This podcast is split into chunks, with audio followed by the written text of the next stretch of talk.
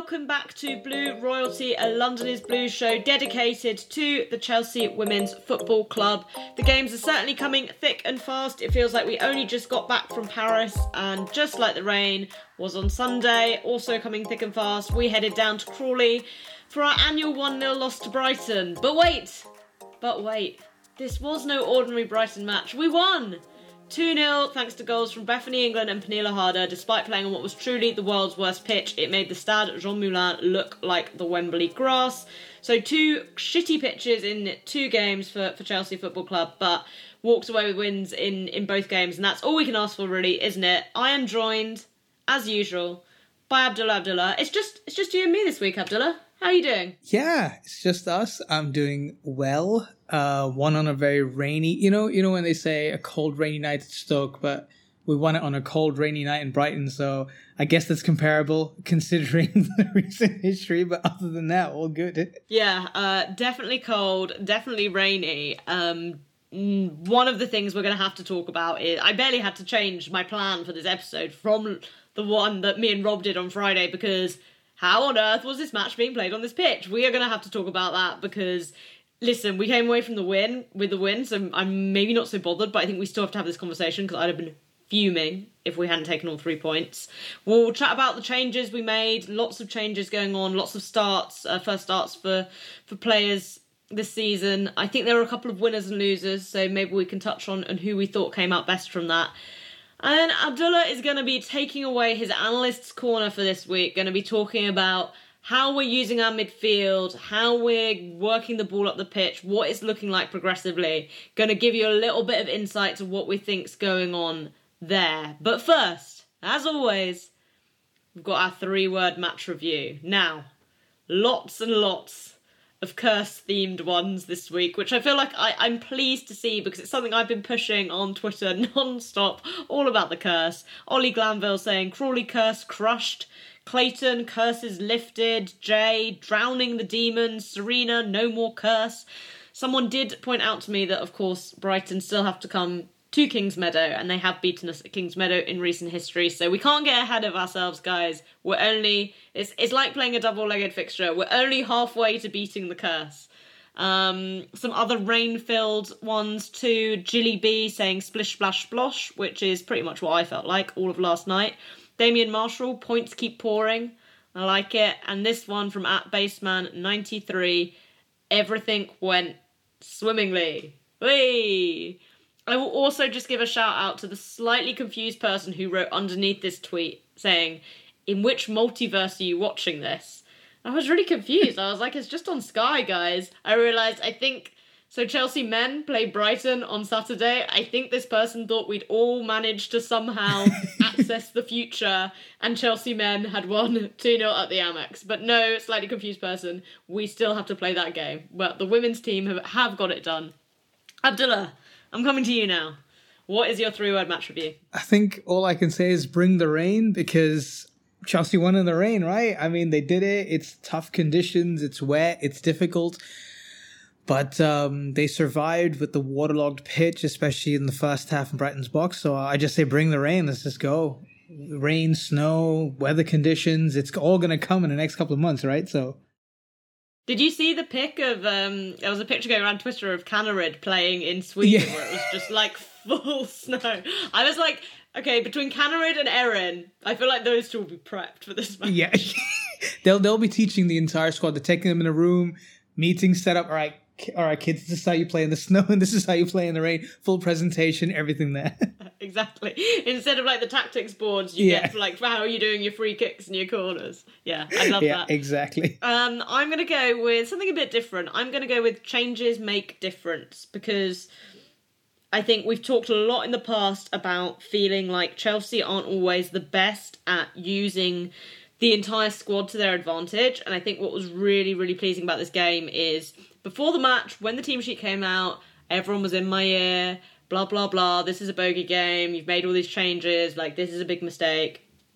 But I think all four of those players who are coming in to make their first starts, um, five if you include Perisset, obviously, who didn't start against PSG, really stood up and and were counted and had really really good performances. And I think it was just something so pleasing to see that we could rest Sam, Pernille, Magda for you know the kind of first sixty minutes of this match. So changes make difference for me.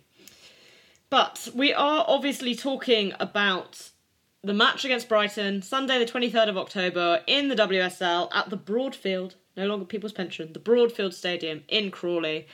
Abdullah, do you want to? I've kind of hinted at it there, obviously, but do you want to talk us through the the team sheet because it was a bit of a different look, Chelsea, wasn't it? Yeah, yeah, no, for sure. I, I think I think it's it's it's good to run through it. So, Ann-Katrin Berger, as always, in goal went with what was looking like a 3-4-3 with Jess Carter, Aniek Nouwen, and Millie Bright at the back. So there's a couple of changes over there. Uh, our midfield four ended up being Niamh Charles left wing back, Jessie Fleming and Erin Cuthbert in the middle, and Eve Perisset out on the right. Uh, and then your front three was Bethany England, Lauren James, and, and JRK. So a bit of a bit of a changed lineup, which like you, I had a couple of people in my ear going, this could this could be dangerous, but you know what? It it was proved uh, it was proved wrong, and, and, and Chelsea came through. Actually, looked pretty decent uh, in in large spells of that of that game. Yeah, so no Cankovic, Kirby, or Mjelde in the matchday squad, um, which you know I guess some of those things maybe a bit of concern. You know, Fran Kirby's been out for a while now. Cankovic we're not really any clearer on. I think she picked up a knock on international duty.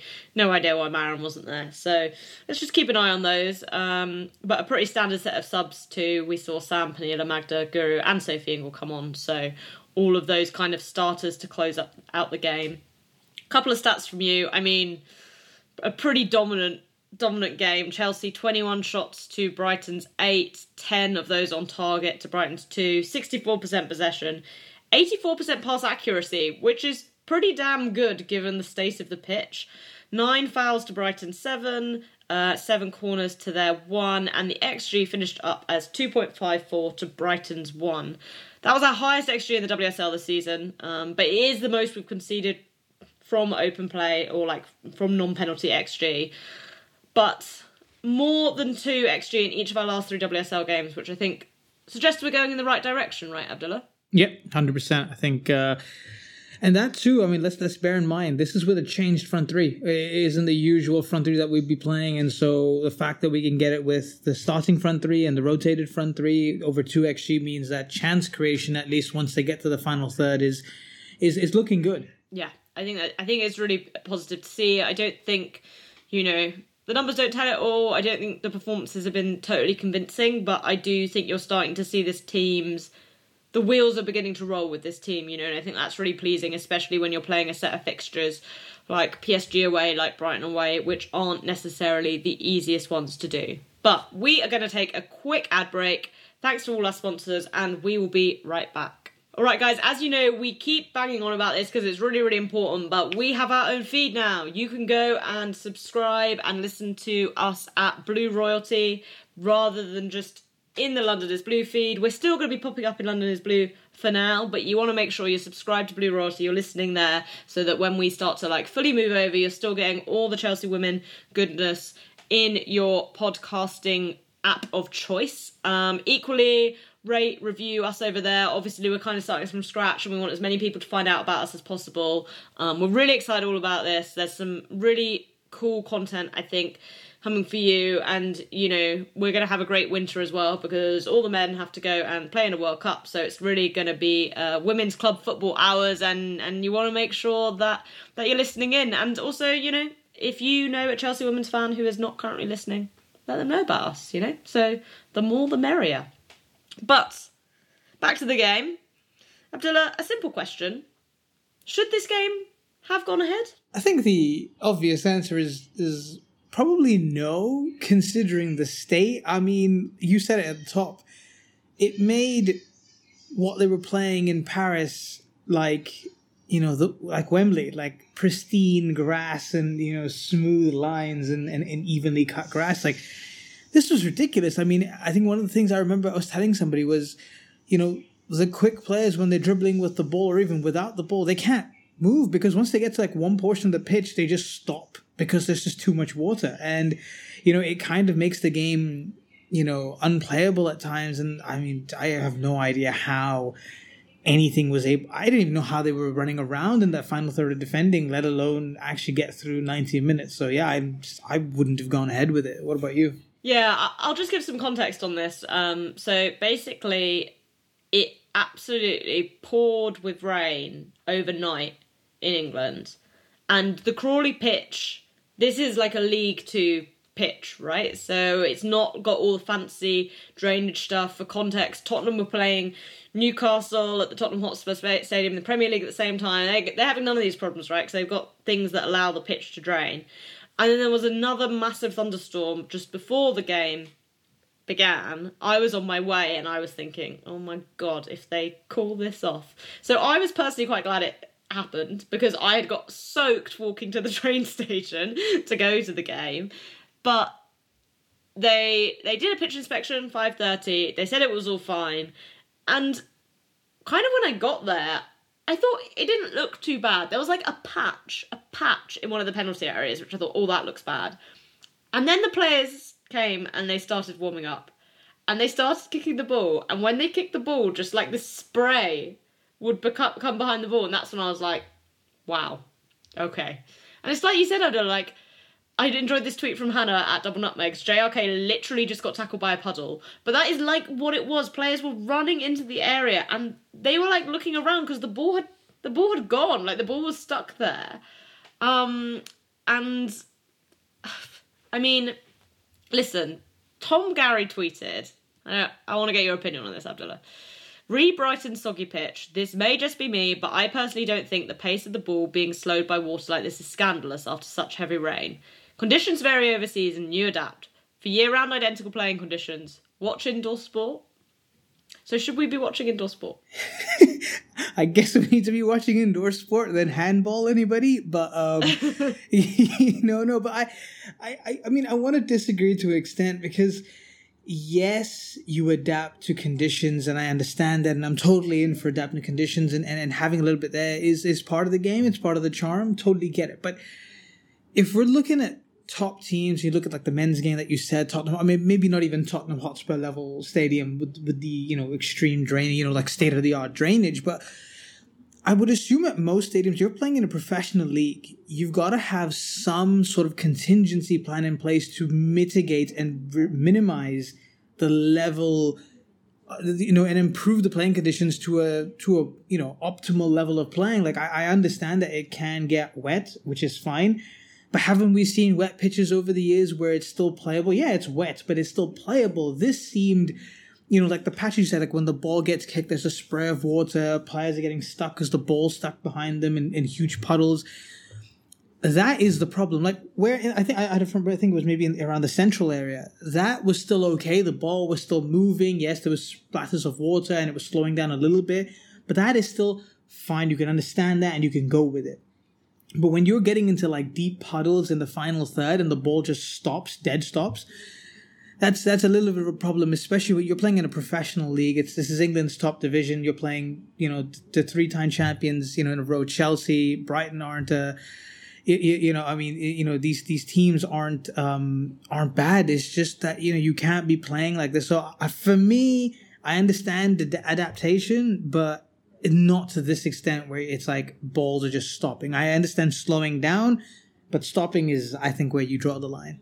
Yeah, and I think for me, the difference between the first half and the second half kind of sums up what the problem was with this pitch in the first half, every time we got near the area, we literally couldn't do anything because it was so waterlogged down there. But the second half, as soon as you could see, it was obviously so much better at that other end, right? Because stuff was zipping around, and it's no surprise to me that's kind of where we scored our two goals. And I think the problem is, maybe just from our perspective, an analytical perspective, is uh, and I tweeted this like for the second time in a week, it was almost impossible to pass much judgment on Chelsea's attacking because is a totally substandard pitch. Like, how can I judge whether they're fucking up their passes or things like that when, you know, and Alba, uh, a friend of mine, tweeted something similar saying, you know, we can see very little football on the pitch where Chelsea are playing. The ball's floating in puddles. It's difficult to make any com- conclusions about the performance. And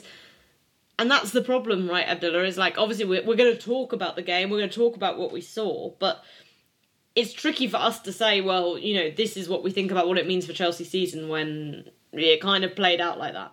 No, I agree, and and I, I saw your tweet, and, and I agree with it. Like, without wanting to be too critical about the attacking play in, in general, I, I do take into. I think we we need to take into account the fact that it is difficult to to kind of give a full assessment on a team when the ball literally isn't moving or it's not like the intended pace of the pass isn't coming off or you know players aren't getting into into space sometimes because they're being dragged back by water you know and and, and that in itself is, is is a handicap so I, I agree. I think I think to, to be fair, it's still still early in the season. It's, they have played you know they have played a few games, but like yeah, I, don't think we can we can take too. I think I think the best way to put it is you can put a caveat to these two games on whatever we can say. This may what this is what we think has happened. This is analytically what we think has happened, but you've got to put this caveat saying that look, it was wet, it was rainy. Let's say in the next two, three, four games we see a similar pattern, then we can take it off and say, okay, wet pitch or not, this seems to be a trend going forward. But for now, I think we can, yeah, we can easily say that you know, uh, for based on different conditions that weren't great, we can take it. You know, we can we can take a little bit of grain of salt and say, all right, this is this is how they they could have done. All right, pitch rants over. We're back on the carpet of King's Meadow on Wednesday and on Sunday, so I won't have any further complaints. I won't have to be rolling out this bit of the podcast again, hopefully, for the next two games at least. So let's talk about what actually happened. Ringing the changes from Emma, Denise, Paul, whoever is exactly in charge, not entirely clear. But first WSL starts this season for Jess Carter, for Aniek Nouwen, for Bethany England, for Johanna Rytting Kaneryd as I said at the top, I think all four of them had pretty good games for, for what they had to do. But let, let's start looking at the defence. Carter and Nouwen coming in for Kadeisha Buchanan and Magda Eriksson. Chelsea reverting to this back three with Eve Perisset on the right, Niamh Charles on the left. Abdullah, what did you make of of this defence? If I can start off with a bold statement, I think this was one of the more assured defensive performances of the season so far, if not if not the most defense you know assured defensive performance so far. I just everyone felt like they knew what they were doing. I didn't feel for too much of the game, besides a few chances here and there, that Chelsea would concede too badly. It, it, it they just felt like you know. Uh, you know, I think I think we got to give a shout out to to Jess Carter. You know, on on the, the left hand side, I thought I thought she defended really, really well, and she just kind of picked up where she left off. Think, I think Aniek Nouwen coming into the middle, uh, you know, it, it, it, you know, with her, I think more than anybody else, I think it's it's like she's come back out of the blue. You know, she hasn't played for a while, and suddenly, oh, Aniek Nouwen is starting starting a game, and it felt like she just kind of settled in there really nicely. And I thought, I thought it, I thought the the, the addition of Jess Carter Aniek Nouwen and that team kind of helped Millie Bright settled down a little bit more. I felt like she felt a little bit more free. She almost like trusted the defense a little bit more because not like Kadeisha Buchanan is a world class defender and she will come good because she just she's that good.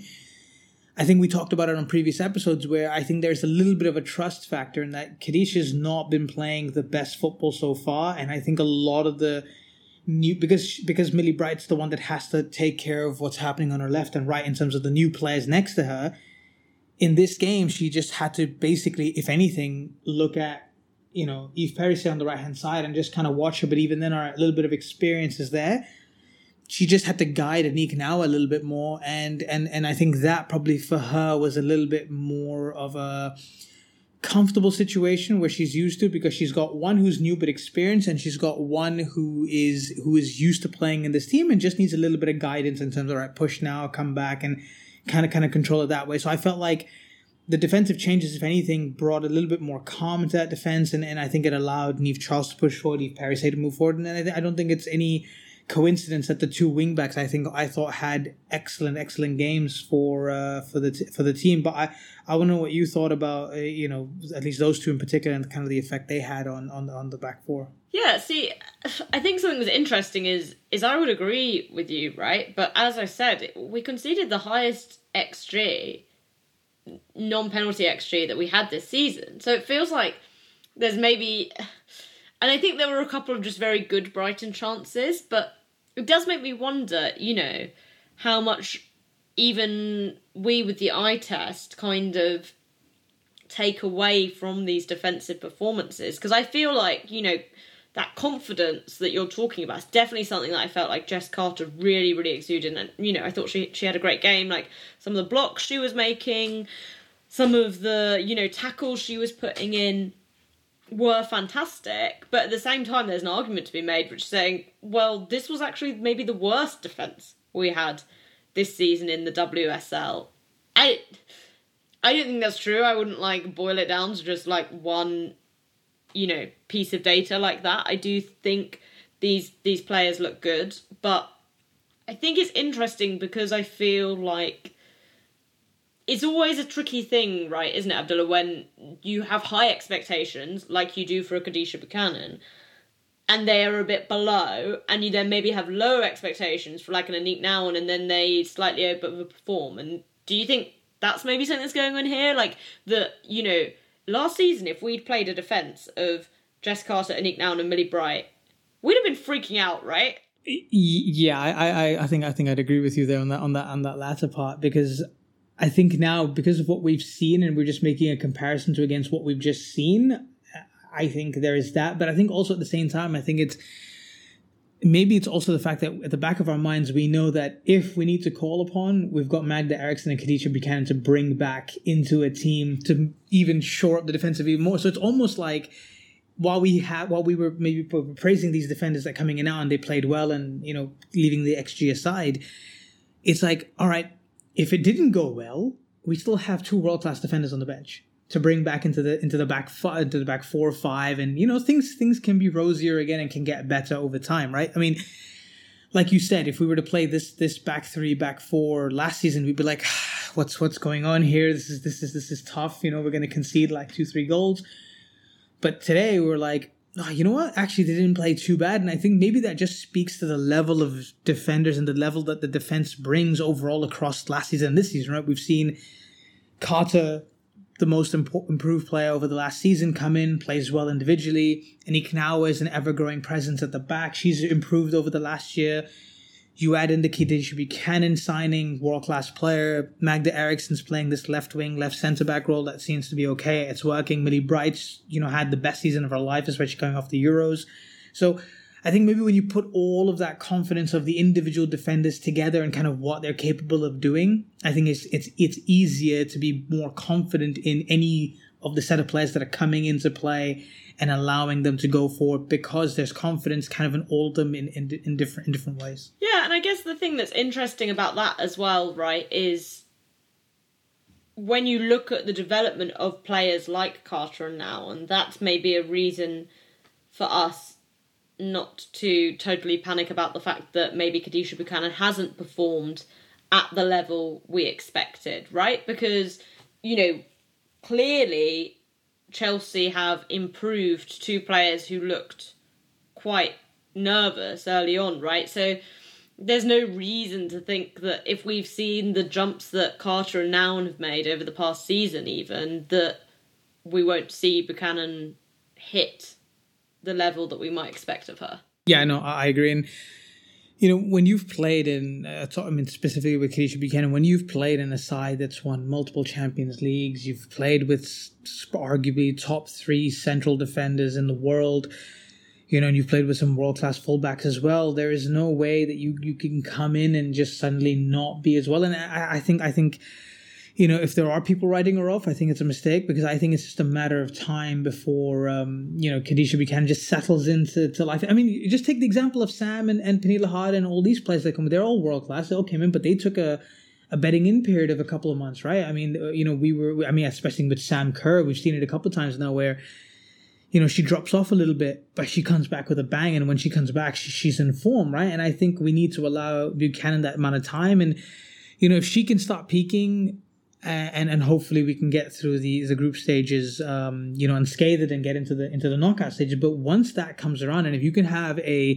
fully firing Buchanan for that stage of the season then I I think you'd be you'd be biting your hand off saying right you know I'd rather have Buchanan Carter sorry Buchanan Bright and, and Eriksson full fully firing with with with minutes under their under their feet you know you know for like January onwards, then then you know then maybe now where we can still get a few performances is from everybody and and, and kind of go from there. But you know one thing that I was I'm intrigued to know what you thought is, you know we played both the back three and the back four. Uh, obviously, when Eriksson came on, we switched to back four. Do you think the team looked more comfortable playing as a three, or did they look more comfortable playing as a four? Because we've got the players to do kind of both systems, and it, obviously it changes a little bit. But you know, there are some winners and losers in that in those two systems, right? Yeah, I think for me, it did feel like we lost a lot of control when that switch happened, and I don't actually have.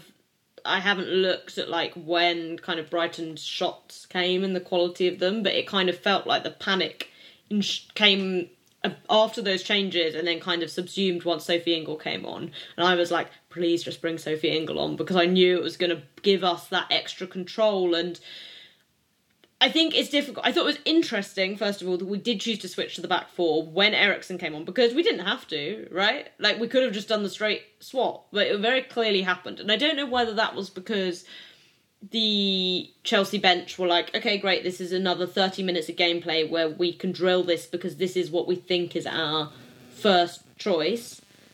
But I felt like Eriksson up against Katie Robinson was a mismatch in terms of pace, which didn't have to be a problem, but I think the nature of the pitch and the nature of when Eriksson came on meant that she didn't have time to get up to speed to the game because, you know, as I think I've said before, We've seen Eriksson defend against Chloe Kelly and Laura Hemp this season. She was fine at it. Like the pacing doesn't have to be an issue, but I think clearly when she was coming onto the pitch, it took her a while to kind of figure out exactly how everything the, the pace everything was being pe- played at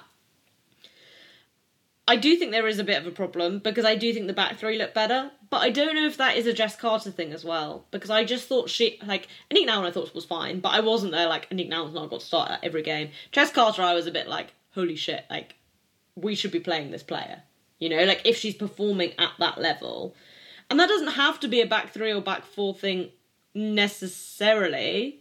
That's maybe not the thing that matters, but you can't play the thing that matters really is well, I guess you could. You could drop Perisset, right? And you could play Jess Carter at right back. But I think realistically, if you're going to play Jess Carter, are you maybe having to drop one of Magda or Kadeisha?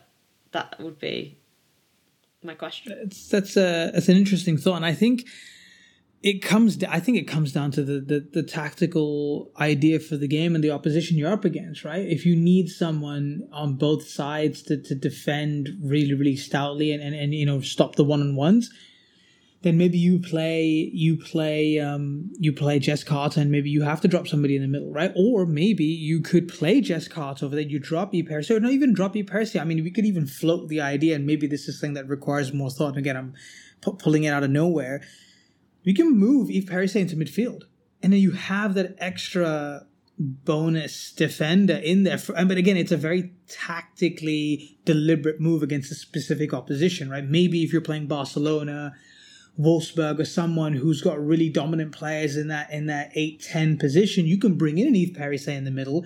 Leave Jess Carter on the outside because then you've got someone to, to defend against like a, a, a Jonsdottir or whoever and then you've still got somebody in the middle who knows how to float out wide and push forward, uh, you know, into the wide areas and kind of play in and out, almost like this Mezzala, and then still be able to defend and has the defensive mindset to kind of come in. So there are options that that Chelsea can play with. I think it just, I think it comes down to the opposition and who's there.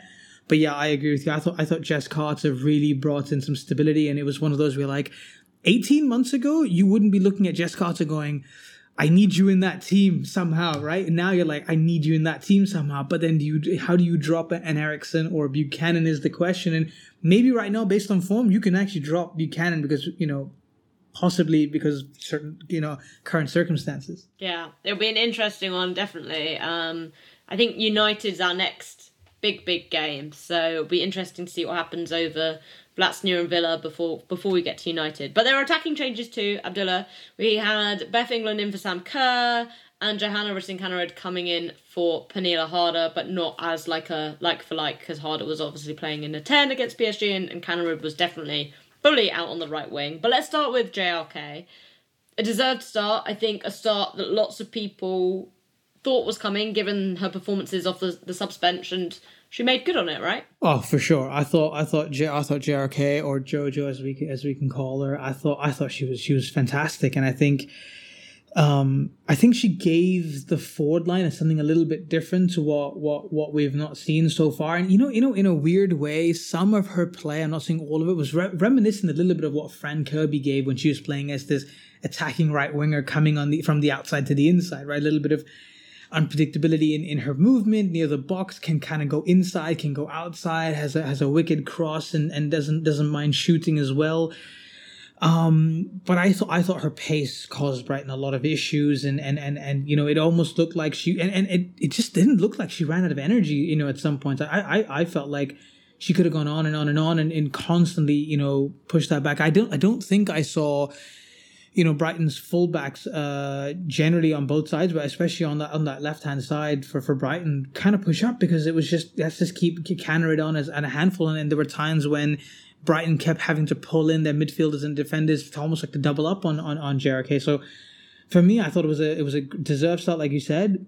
But she made one of the, she made one of those one of those games where you're like, do I need to start you? In, I think I need to start you in the next game. You don't you don't deserve to be dropped for the next game. And and if she continues to play like this, then Denise or Emma have a huge problem because then who do you drop? It's the same question as defense. Like who do you drop going forward, right? And you know it's it's but then it's a good thing, right? We wanted these depth, these squad depth players to come in and, really make an impact. And, and, you know, when you're playing the Vlad as you're playing the Villas, and when you need to make the change like you did against Brighton, these are the players that need to step up.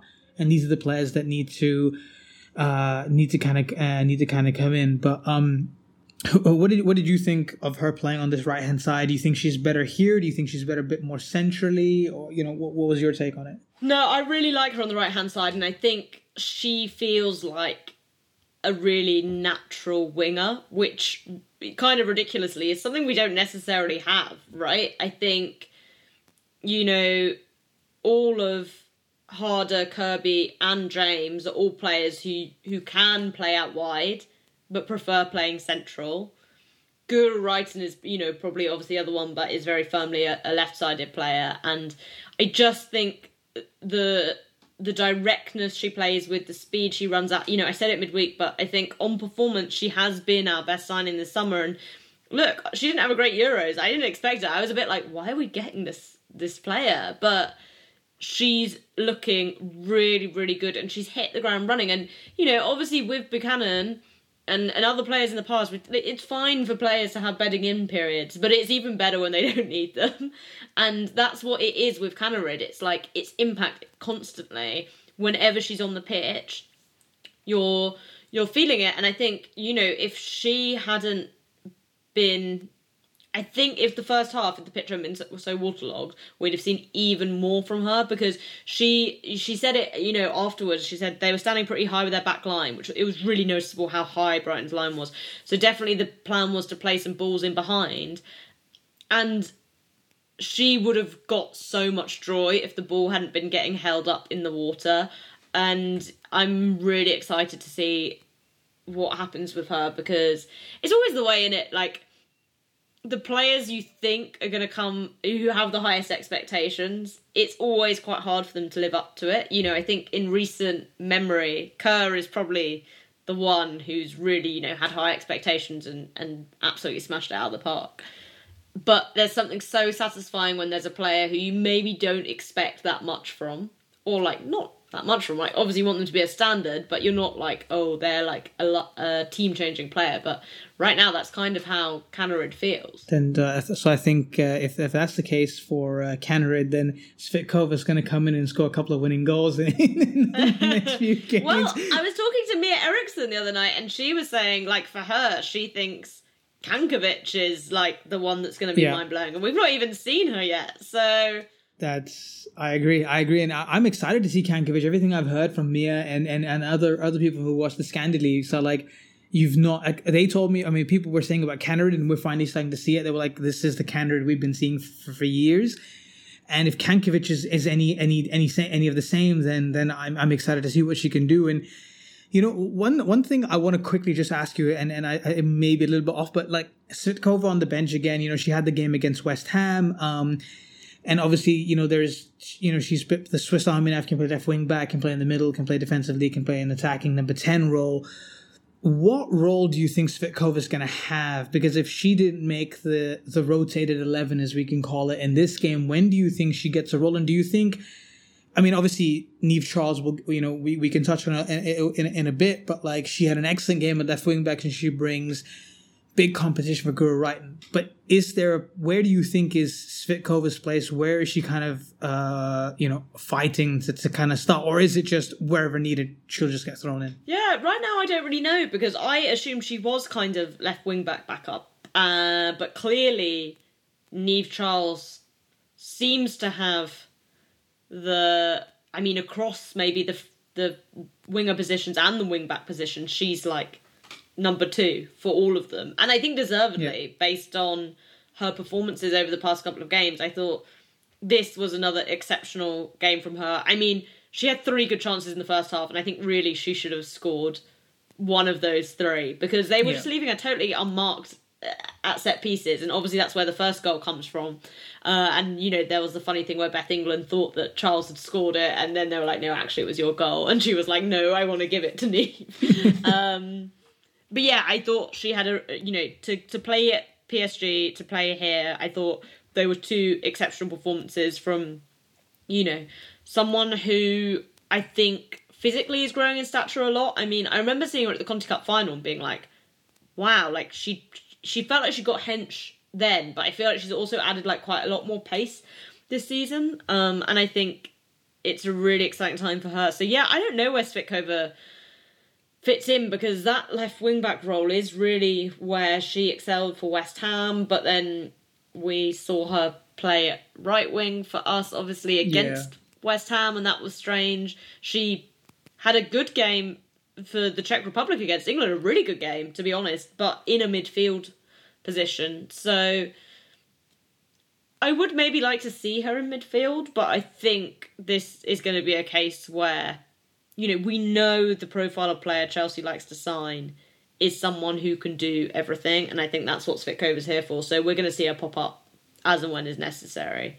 Um, but a player who we know is, is going to pop up fairly regularly. Some people seem to think it's not very regularly. I'm going to tell you now, it is pretty regular. Uh, but that is Beth England. She did get a goal. She could have had another if it wasn't for Megan Walsh. Um, fantastic strike in the first half that Megan Walsh just about tipped over. But what did you make of make a better performance because she's not always impressed right when she's come in in, in these games 100% and i thought um i thought i thought overall i thought she played well though there were parts in the first half where i, I felt like she was probably dropping deep a little bit too much for my liking because i felt like you know, with the way Brighton were defending it, almost they had like four or five at the back whenever they had time to, to settle in. And I felt like when, when England kept dropping into kind of the number 10 role to kind of pick up possession and kind of link play back, I felt like it just gave Brighton enough time to just sit back and, and organize themselves. But but I felt like as we got into the late into the first half and got into the second half, she kind of to me started sitting a little bit more higher up the pitch once we moved to and, and I think it comes back to the point, right? We moved to the side with this less water and, and the, and the wide players were able to really push forward and use their pace in the ball. I think it, it allowed England to say, all right, I don't need to drop in as much because of the wetness of the pitch. I can stay a little bit higher. And that's where I felt like we started getting a bit more chances. She was more prominent in the box.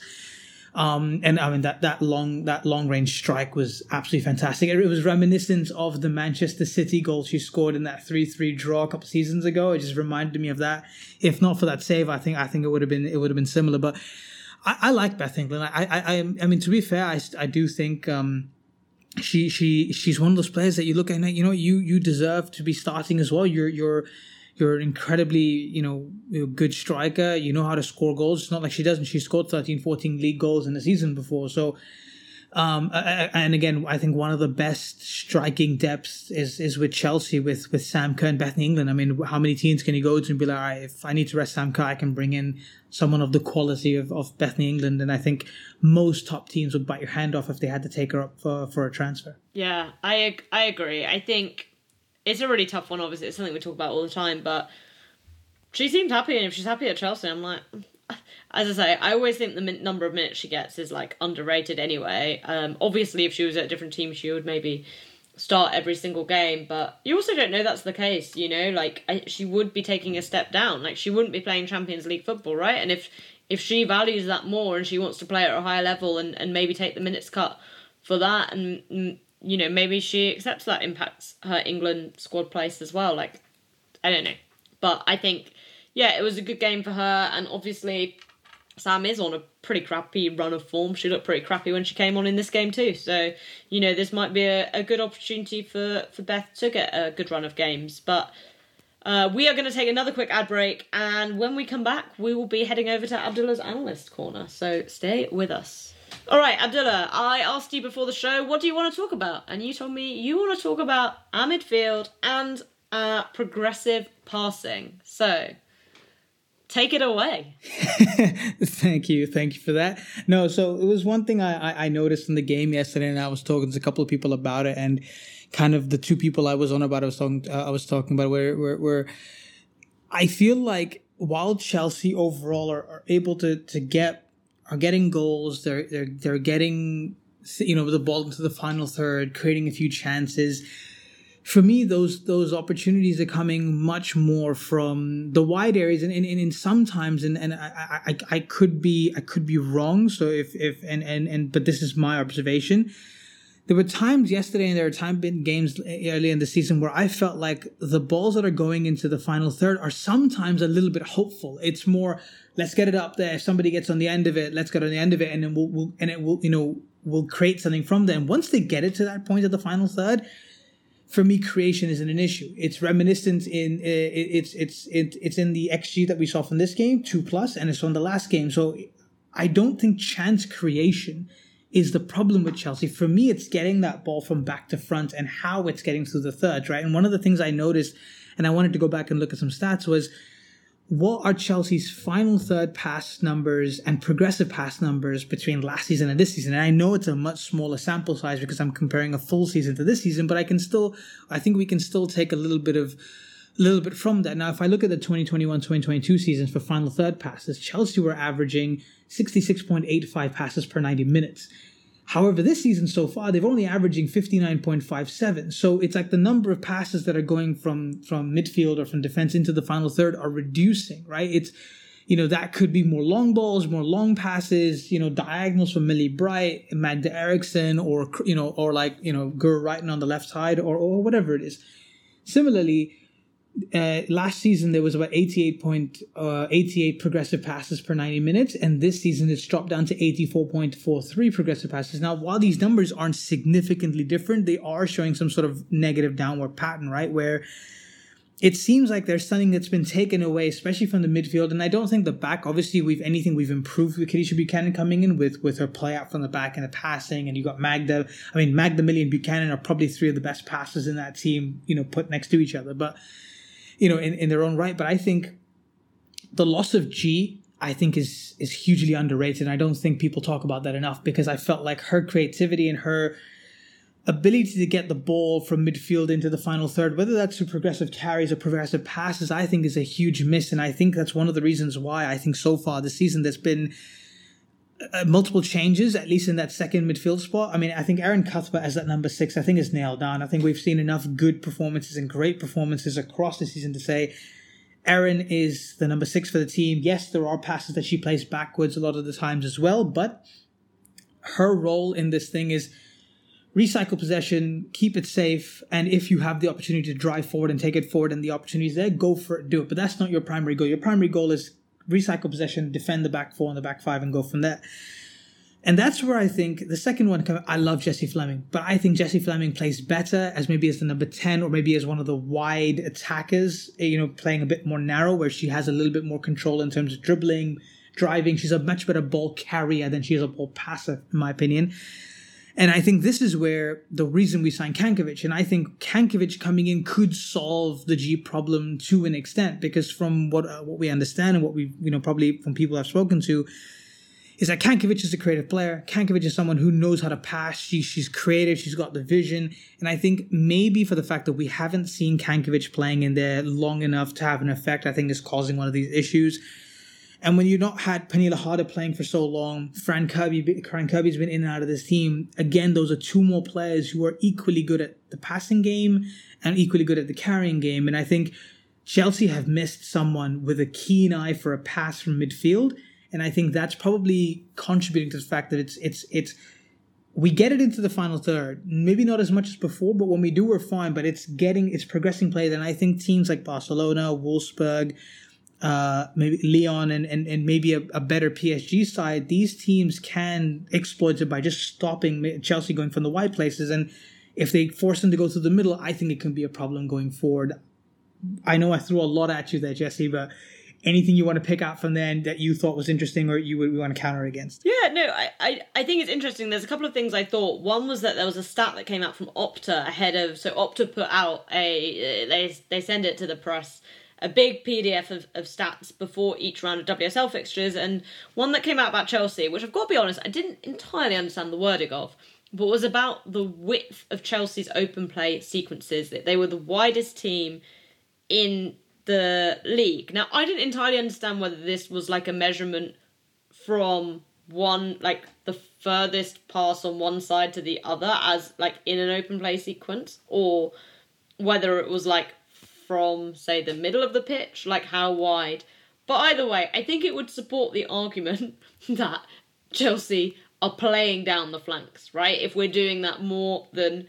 If we're wider than any other team, which was basically the summation of it, we're not playing through the middle. Is what, even though I don't entirely understand what the nitty gritty of that was, I think that would support what you're seeing, Abdullah.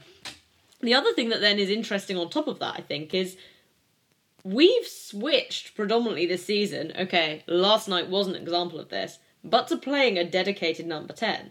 So this is almost the opposite then of what you'd expect because we've added a player within a central area within the midfield. And I guess maybe that supports what you're saying about the kind of player that is in that role and how maybe that is whether it's Fleming at the 8 and then you know Kirby at the 10 whether they're both more well, I, Kirby can do both, like you said, but you know, are more carriers of the ball, whereas Ji is someone who would just look for that pass straight away, and that's maybe why we're not seeing so much of that more central, more progressive play through the middle. Yeah, no, I, I can I can totally agree with that. Now, whether that's a deliberate move to be a bit more progressive carrying than a bit more progressive passy, then then sure, then then then if that's the game plan, then then fine. But I I still feel like it's Chelsea run out of ideas once that doesn't work because you can just man mark or double man mark a player who wants to run uh, at a team and you know you're running out of ideas if you don't have a competent passer in midfield then it becomes a little bit more a little bit more of an issue. You can't play Sophie Ingle in there because she's once again another safe passer. Uh, Fleming has a little bit of a repertoire, but not too much. And you know, maybe you know, and this is where I think I think you, if you remember, I think early in the season, um, it was it was Fran Kirby. I think in in the first uh, in the first game of the season, second game of the season, where she played as that number eight, uh, a bit deeper and I thought we saw a lot more passing out from the middle. And and then so that kind of gave me the thought and the hope that all right if Chelsea are going to have a number 10 a dedicated number 10 like you said which is supposed to be Pernille Harder and then maybe you have like this Fran Kirby in this midfield who provides both the passing and the and and the progression if, uh, from, from carrying if required. And that game maybe it's in isolation maybe I shouldn't do that but that isolated game gave me the thing that all right Chelsea do want to have both options. They want to be able to maybe mainly they want to drive the ball forward but they want to have that passing as like an alternate option because if Harder gets marked out and then the strikers get marked out, you've got someone who's behind all of them that can pick out a pass and go, all right, boom, I can get out to the left, get out to the right, play passes to the middle. And I felt like in recent games, maybe the, the, the, lack of actually, you know, um, you know, maybe creating more chances than they can counts on the fact that they're just not able to have a plan B. They run out of ideas in possession and suddenly it's, all right, we're just going to rely on the wide plays to, to just spread the pitch, make it wide, use pace, go get crosses in and use a Sam Kerr, Pernille Harder or Bethany England to, to get goals. So I, th- I think you're right. I think you can take it either way, but um, it's just interesting to, to, to notice this, and I think we should keep an eye on it for the next few games when players come back. Yeah, definitely something that's worth keeping an eye on. Um, I think it'll be a really interesting thing to see how it develops, and I think you know we know this Chelsea team want to be able to play in lots of different ways. feels like they've really, you know, over the past couple of years showed how good they are at the pressing game, the counter attacking game, and you know maybe the final piece of the puzzle is this more possession, this more progressive based game. So definitely something to keep an eye on. Um, but let's quickly switch back to talking about Dan of the match. A great team performance, we tweeted last night, but who was your Dan of the match? I've got to be honest, I voted for the puddle. The puddle won my vote. The puddle won 46.3% of your votes, too. There was also 24.6% of the vote for Niamh Charles and 23.2%. But I'm sorry, guys, you lost out to the might of the puddle. um, liked this from Neon. Puddle giveth and taketh away MVP. There are a couple of other shouts for other players, too. Clayton saying Millie, her distribution in the first half on top of her defending was faultless. Uh, definitely, definitely true. Millie is someone who I think is always giving such an 8 out of 10 performance. Uh, maybe sometimes we overlook her. Uh, Damien saying everyone had to know the puddle was going to win this. You were correct, Damien. Collins just saying harder. And Patrick saying Lauren James showed us a glimpse of what she can do. Slipped A over T. I'm glad you wrote it like that, so I read it like that a couple of times, but nimbly dodged the opponents. I agree. I, I thought um, Lauren had a good game too. But uh, Abdullah, I picked the puddle. Who are you going with? Did you pick a human or a body of water? See, I picked the body of water because I felt like it was the MVP. The great defending from the water, by the way. I felt like their tactical discipline in keeping keeping Brighton the defenders. could do with that puddle this season. I tell you that. yeah, they could. I mean, just to stop JRK in the form of a life, I thought was a man of the man of the match performance, you know, player of the match performance. But if I if I'm going to give a player of a human um, a, a performance, I think. Um, I, I think it's got to go to I think Jess Carter. I think I really enjoyed her performance. I thought she was she was just exude confidence and one of those players. We're like, you know what, like. I need you. I need you back in the team. Uh, but I, I, think you know. Shout out to, to Eve Perisset. I thought. I think low key, she's settling into this team really well now. One of those players again. I don't think there's high expectations on Eve Perisset. and I don't think there's low expectations. She's just kind of in the middle. And you know, the more she can just kind of bed in and play, I feel like we're just gonna get a very solid eight out of 10 player eventually that's just going to give us a seven to eight out of 10 every game. And that's all you're going to want from someone like that. You know, in the odd nine, great, but get someone there. So for me, it's Jess Carter with just, just behind it, Eve Perisset. But, you know, the ultimate, the MVP is the puddle. We love the puddle, especially when we won anyway. Otherwise, we would not be making puddle jokes. I can guarantee that. Quick look at the rest of the WSL. There was a 3 0 win for Manchester City over Tottenham, 1 0 for Everton over Villa. Arsenal beat Liverpool 2 0, even though Liverpool should definitely have had a penalty for a handball like we had to have. United just about scraped past Leicester 1 0. There was a thriller in East London as West Ham went 3 0 up, but Reading pegged them back to 3 2, and then obviously we won 2 0. So that leaves the table Arsenal and Manchester United joint top, us just below, having played the game extra, all of us on 12 points. Then Everton and West Ham are on 9, City, Villa, and Spurs on 6, Liverpool and Brighton on 3, and Reading and Leicester both still on 0. Not been a single draw this season yet in the WSL, so that's something I'm looking forward to. Bring back draws, that's what I say. Um, obviously, we've got Vllaznia next on Wednesday in the Champions League. Abdullah, you've been put in charge of this Chelsea team because Emma Hayes is away. What are you doing for this game? More are we going to see more changes, more rotation, or do you think we'll be going back to what we would assume is our more first choice type eleven? I think it'll be a little bit of both. I think you don't want to be putting uh, Magda, Pernille, and Sam on ice too long. Uh, I think obviously giving them a rest is a good idea, but I think they, they'd want minutes under their legs, and obviously they got some here.